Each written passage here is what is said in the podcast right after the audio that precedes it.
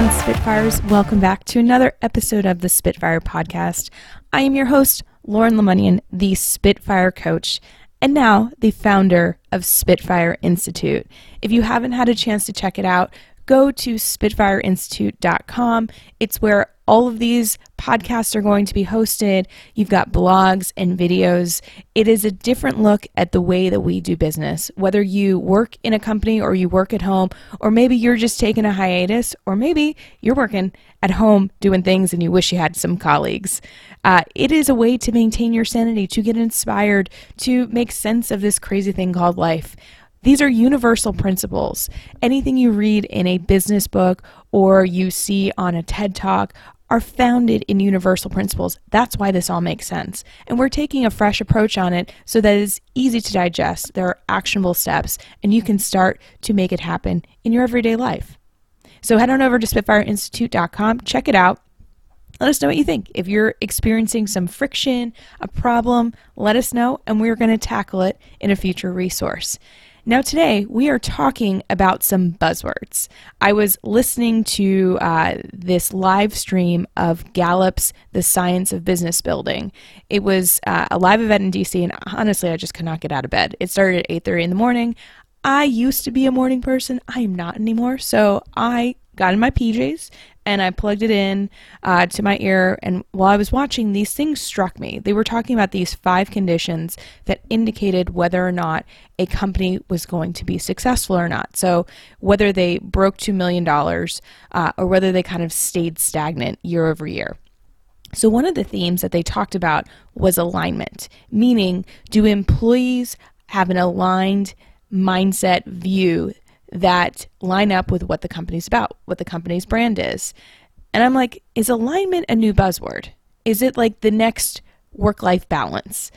And then last or a couple years ago, I was I was part of this um, live summit that was in the association community, and someone kept talking about integration. And I feel like we keep trading off these buzzwords, trying to talk about what we're really getting after, which is does all this stuff make sense? Are the dots connected? Are we in a state of flow? So I want to spend some time talking about what's the difference between alignment, balance, and integration. And you can pick whatever word works for you, but it's understanding how do these words show up in your everyday life, whether you're at work or at home, whatever it is you're doing, how do you start to use these words in a way that supports you rather than puts you in a place of judgment? So, I'm first going to talk about balance because I feel like five, ten years ago, work life balance was all the rage. You know, I want work life balance. Uh, it was like the millennial rally cry. Uh, work life balance is everything. It means that, uh, you know, I can spend as much energy uh, out of the office as I do in the office, and there's there's a close. And and I think that that's a myth. I think work life balance uh, doesn't exist because number one, we don't have boundaries. Uh, we have these smartphones that come with us everywhere. We have tablets. We are getting notified on our wrists. Um, there, there is no more uh, exit strategy of transition of what we do. We are stuck in this uh, constant barrage of interruptions and notifications. And I was actually just joking about this in my co-work space as I was making coffee. And I said, you know, it's really funny. I get paid by companies to tell their employees to turn off their notifications. And that's not very far off. It's so under our nose, but the things that we're allowing in are creating these disruptions in our life, are creating this bleeding over of work into our personal life. And if you work from home, this is even more challenging. So, this idea of balance, you know, if you think of it from a very uh, physics level uh, visualization, we kind of have this center point. We can imagine like a triangle in the center of a line, and on one side might be work, and on the other side is everything outside of work. And physics doesn't lie. So if you think of balance, it's a straight line. But that means that you have to take away from something to place it somewhere else. And that's not feasible, nor does it work for people because if we know anything about human uh, human reaction, human human existence, scarcity does not work. In fact, when we feel like scarcity is peaking up, it rises, it makes our cortisol levels rise. So if we feel like we don't have enough to eat, we are stressing about eating. If we feel like our job might be threatened, if our if our ability to pay our bills may be at risk, our cortisol levels are going to to peak up. So if we think of any change in that way that we have to make sacrifices or let things go or and have them taken away from us in order to create balance, it's actually creating stress. And along with that, every time you look at someone saying, I'm so balanced, then we then have this comparison trap that creates this judgment that makes us feel even more inadequate. So, if you haven't noticed, I am anti balance. Like, cool if you want to do it, but I feel like it's one of those buzz phrases that just needs to take a hike. It's not realistic. Um, it just doesn't work. So if you love balance, go ahead. You can you can argue with me all you want. If you're a balance coach, if you're a balance instructor, whatever, feel free to argue with me about it because I feel like uh, you might be living in kind of this woo woo fantasy that works for you, uh, but might not work for everyday people. And that's always been my uh, my take on on mindfulness. It's great if it's in ideal functions, but how do you start to incorporate it into everyday? And we've got some past episodes uh, with Erin Sun, who's great, and uh, Andromeda Peters, who's a former uh, Miss United States, talking about mindfulness and self care. And we'll get to what that really means. So, balance, let's kind of put that on the shelf because uh, it might not be working for you. The next one that came up was integration. And integration is awesome. But this word actually came up this week when I was talking to uh, one of my clients who works in tech. They are currently experiencing an acquisition of another company. They're bringing another company into their existing culture. And he kept mentioning integration. We want successful integration. And I said, Well, what does that mean to you? And he said, well, that they're communicating in the way that works for us. That uh, you know they're they're telling us what we need to know. That they're speaking up.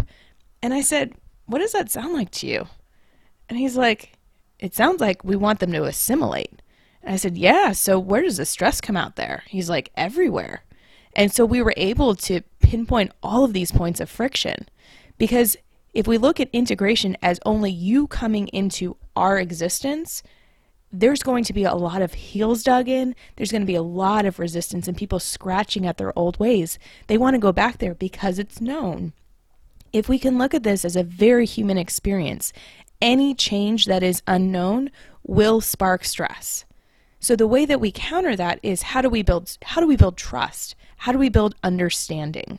So when we think of integration, what are we actually trying to integrate? If we talk about culture, then we're talking about values. So how do we communicate values that are shared that we can understand are shared rather than us dictating, here is the way that you need to be in order to fit in. You know, it's the difference between integration and conforming. We don't necessarily want someone to conform because when people are coming from different experiences, they have their own lessons learned, they have their own perspective. And if we learn to appreciate that and take what works and let go what doesn't, or transition that into a lesson learned, it expands our wealth of knowledge. It allows us to learn from one another instead of judging right from wrong. And I think that's the biggest difference. Just because something is different doesn't mean it's wrong. So if we think of integration in our own practice of being, related to balance or related to alignment, integration is thinking of what are our core values and how do we apply those into everything we're doing. So for me, one of my core values is play. And so I know when I'm incorporating play, even recording this podcast right now, I'm having so much fun. My creativity is spiking. I've got ideas coming out the wazoo, and I want to bring other people along with me. So I know that that is a key piece for me to make things happen. Now, if you think of what is the core value that allows you to make things happen, maybe it's about collaboration. So, how do you incorporate or integrate collaboration into the things that you're doing, whether it's at work or maybe it's at home with when you're uh, joining like an exercise uh, group or you're running or walking or maybe it's a book club how are you collaborating with one another I, have got a fun story about collaboration i'm in the process of finishing uh, a collaborative book with 26 authors that will be coming out this spring i am super excited uh, because I realized that collaboration is also a core value for me. And I figured out how to uh, stretch collaboration in a way that brought fun and play. So you see how there's values connecting. Uh, if you haven't checked it out, I have a values worksheet on my website. I'll include the link here. But I think dive into that of what are the core values that you can start to integrate into your activities. So we've talked about balance as kind of like either or, subtraction, addition. We've talked about integration, which is really like the weaving through of values. And then I want to talk about alignment because alignment seems like it's now emerging as a buzzword. It's really important to me. In fact, uh, last or two months ago, I went and did a team facilitation, and I asked everyone to write uh, what quality they most admired in other people, and alignment was my word because alignment to me is when people show up in a state of flow that who they are, what they do, what they say, what they think, what they feel is completely lined up with those core values. So in integration, we have like a tasting, uh, a, a little nod to the value. In alignment, it's completely stacking up with these elements in. So rather than like a winding road, we have something that is so clear. We have that path of that's what I want. And that doesn't mean that we can't, you know, veer off and explore and experiment, but it means that when we are in alignment, when we have those things so clearly lined up, it's that straight point from A to B. It's not, you know, A, B, C, D, E, F, G. We're going A to B to Z to D. Like we're making it happen. And it's not that it takes away from experiencing anything else, but it's just that we are so laser focused on the vision that we want to create. So I think alignment is amazing. I think integration is amazing. And I think balance probably gets you to alignment. So I feel like I'm dogging balance, but that's okay. Um, but I think this leads to what this is ultimately about. What balance, integration, alignment is about. It's about choice. It's about us choosing what's important to us, meaning your values. So, whatever is driving you, whatever you see as success, as happiness, whatever your passion is around is about you. It's not about what the buzzword is of the moment. It's not what your boss wants you to be. It's not what your partner wants you to be. It's who are you at the core that when it shows up, people are like, oh, yeah, you are aligned and I get it. And that's what attracts in other people. So when we think about an aligned leader, it's not about having the Harvard degree or having an MBA or having, you know, awards all over your bookshelf. It's about being true to who you are, to what you say, and how you show up. Your actions, your words, your thoughts, your beliefs are completely lined up. There's no wishy washiness, there's no tiptoeing. It's just you speaking your truth and hearing what other people are saying. It's this lovely feedback loop.